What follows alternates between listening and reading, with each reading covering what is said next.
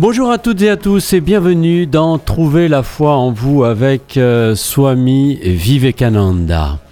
Un rendez-vous donc euh, pour nous rendre plus courageux, plus forts, sans peur et bienveillants les uns envers les autres, à l'écoute du euh, Jnana Yoga de Swami Vivekananda, un, ouvrage fantastique dans lequel on est plongé dans RGG Yoga tous les jours à 5h30 et à 19h sur Radio Gandharvagana.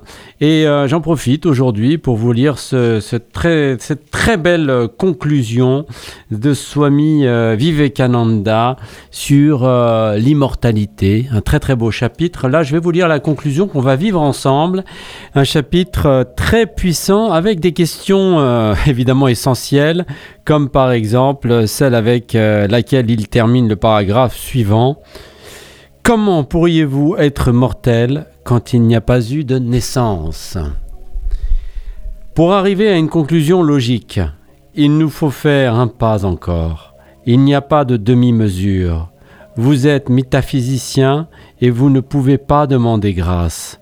Si donc nous sommes au-delà de toute loi, nous devons être omniscients et toujours bénis.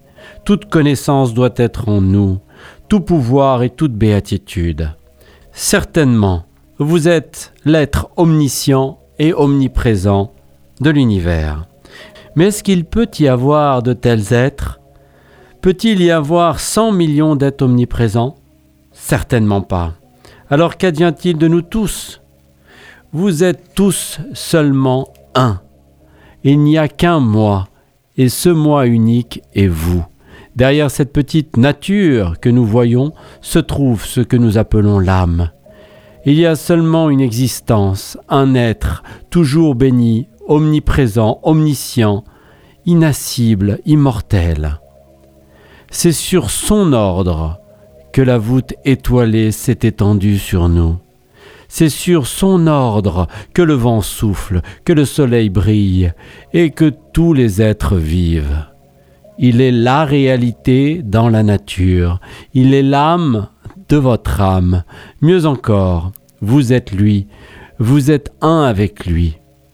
Partout où l'on est deux, il y a danger, il y a conflit, il y a lutte. Quand tout est un, qui peut-on haïr? Avec qui peut-on lutter? Quand tout est lui, qui peut-on combattre? Cela explique la véritable nature de la vie, cela explique la véritable nature de l'être. C'est la perfection et c'est Dieu.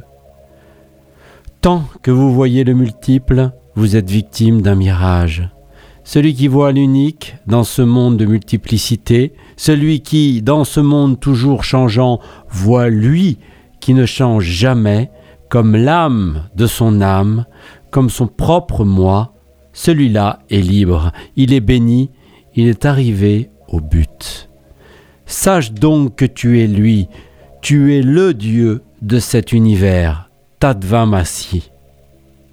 Toutes ces idées différentes que je suis homme, que je suis femme, malade, en bonne santé, robuste, faible, que j'aime ou que je haïs, que j'ai quelque puissance, ne sont que des hallucinations qu'elles disparaissent. Qu'est-ce qui vous rend faible? Qu'est-ce qui vous rend craintif? Vous êtes l'être unique de l'univers. Qu'est-ce qui vous effraie? Levez-vous et soyez libre. Sachez que toutes les pensées et toutes les paroles qui vous affaiblissent dans ce monde sont le seul mal qui existe. Tout ce qui rend les hommes faibles et craintifs est le seul mal qu'il faille fuir. Qu'est-ce qui peut vous faire peur? Si les soleils tombent, si les lunes sont réduites en poussière, si tous les systèmes sont les uns après les autres précipités dans le néant, qu'est-ce que cela vous fait? Soyez ferme comme un roc, vous êtes indestructible, vous êtes le moi, le Dieu de l'univers. Dites, je suis existence absolue, béatitude absolue, connaissance absolue. Et comme un lion qui brise les barreaux de sa cage, brisez vos chaînes et soyez libres à jamais. Qu'est-ce que vous craignez? Qu'est-ce qui vous retient? Uniquement l'ignorance et la délusion. Rien d'autre ne peut vous lier. Vous êtes celui qui est pur, qui est à jamais béni. Des sots vous diront que vous êtes pécheur, et vous vous en allez pleurer dans un coin.